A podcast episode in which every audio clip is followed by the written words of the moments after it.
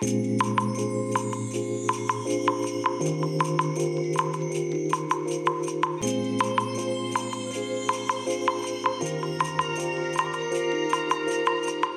いおはようございます。本日はですね8月12日土曜日でございます。車の中の気温は28.8度ですね、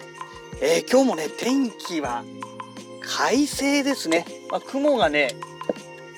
北の方にちょっと山の方にね、えー、まとまった雲があるぐらいでまあ快晴と言っていいでしょうかねうん、えー、なんですけれども明日から天気がね、台風の影響で崩れるということみたいですので、ね、どうなるんでしょうかね。えー、ちなみにもう世間一般はね、昨日、もうほぼほぼ昨日からお盆休みに突入してるみたいでして、えー、今日もね、車のこの交通量、ものすごく少ないですね。ねえ。えーと、まあ今日土曜日ということでね、まあ普段からね、土曜日は交通量少ないんですけれども、なんか、さらにね、輪を描いて少ないような、なんかそんな感じがしておりますね。はい。えー、それでね、昨日の夜なんですけれどもね、会社から帰ってくる時にですね、あのー、妹夫婦から連絡がありまして、えー、どうもね、フレッツ光を最初導入して、えー、それでえー、朝日ネットでね、契約したらしいんですけど、その後、ドコモ光に切り替えたらしいんですが、えー、で、まあそういう経緯がありましたね。で、え、旅行から帰ってきたら、急にネットが使えなくなったということなんですよ。で、えっ、と、Wi-Fi ルーターがおかしいんだろうということで、Wi-Fi ルーターを新しく買ってきて設定しようと思うんだけども、全然2時間かけても全然ネットにつながらない。Wi-Fi ルーターの設定してもらえないかっていうね、まあ、ヘルプの電話があったわけですよ。でまあ Wi-Fi ルーターの設定なんてね簡単ですからなんでそんな戸惑ってるんだろうと思ってね行ってみましたらいや全然ダメでねまあ結論から言うとネットワークにつながらないわけですよ。Wi-Fi ルーターは全然問題なくてですね、えー、この光モデムですね、えー、の方がどうもおかしい。えー、ちゃんとねプロバイダーの ID パスワード入れてもね、えー、接続してくれないんですよ。で考えられるのが、まあ、モデムの故障。それかあのー、まあ、光ですからね、えー、建物の出口のところにえっ、ー、となんだっけな。名前忘れちゃって NDF だったっけな。とかいうね、え装置がついてるはずなんですけどそれの故障も考えられるわけでで妹夫婦に言ってですねそのマンション内でネットワーク障害が起きてるかどうかなんか掲示板とかに貼り出されてないかっていうのを聞いてみ聞いてみたんですけれども、まあ、掲示板にはそういうのは一切出てないっていうことと同じそのマンションね建物が何棟もいっぱい建ってるとこなんですよ。で同じ棟で、えー、その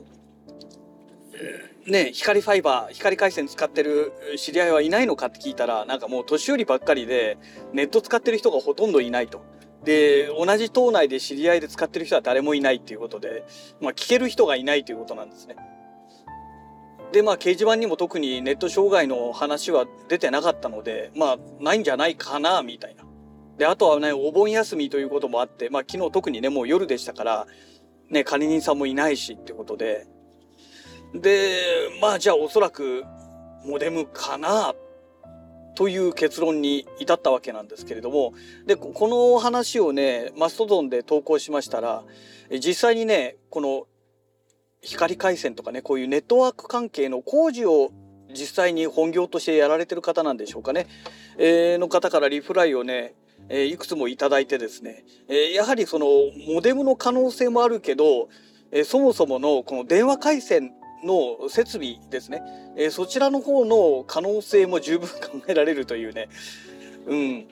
ん、やっぱりプロはそこを見たかと思ったんですけれどね。でねとはいえね、まあ、そういう状況でしたので確認のしようがないですから、まあ、あとはもう NTT にね電話して、えー、専門業者来てもらってね見てもらうしかないんですけれども、えー、残念ながらですねまあお盆休みじゃないですか。で昨日がね金曜日ですけどね緑の日でしたっけ？なんかで祝日でねお休みになってますしまあもちろんもう夜ということもあったからね当然サポートはもう電話つながんないですしね。で今日は土曜日ですから通常ね土日はそもそもつながんないじゃないですか。でましてお盆ですからね。えー、ということで月曜日ということになるんですが月曜日も多分まだねお盆休みなんじゃないのかなと。で窓口はつながったとしても業者手配するされるのがまあお盆明け、えー、でもちろんねお盆前からの予約で入ってる人たちもねそれなりにいらっしゃるでしょうから、えー、そうなってくるとまあ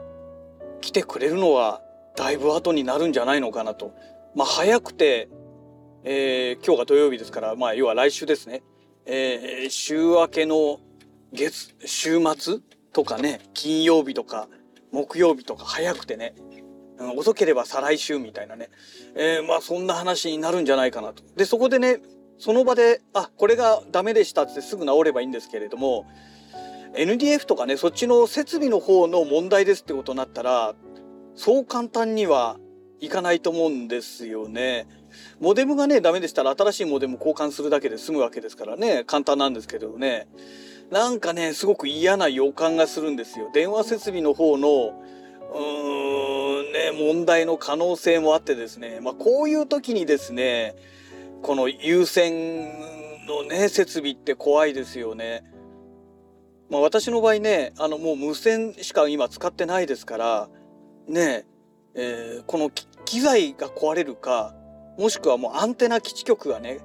えー、おかしくならない限りは大丈夫じゃないですか。でアンテナ基地局がダメになったら当然ねものすごい世間的にも大騒ぎされるわけで、えー、ねまあ早急にね、えー、まあ私の場合ドコモのホーム 5G 使ってますから、まあ、ドコモがね早急に対応してくれるだろうっていうのは大方予想つくんですけれどもねやっぱりその建物だけについてる建物についてる専用のこのね NDF とかこういった電話設備ですね、えー、こういった設備っていうのはもうねそこ固有のものじゃないですか。だからそれがおかしくなったところで世間は騒がないですしね当然ねあのそんなね迅速な対応なんてなかなか難しいですよね。うん。ね光ファイバーの方がまあ確かにねスピードも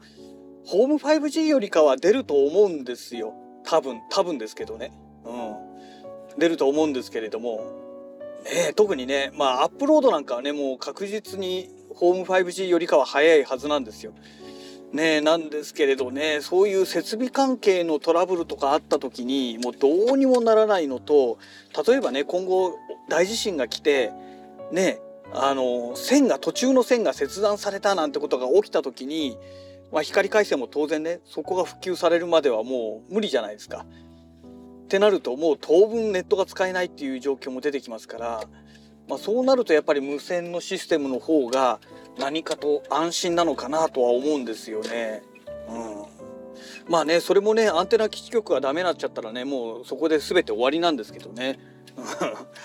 だからまあ完璧ということはないんですけれどもねえ。であとはあれですかね。まあイーロン・マスクがやってるスターリンクですよね。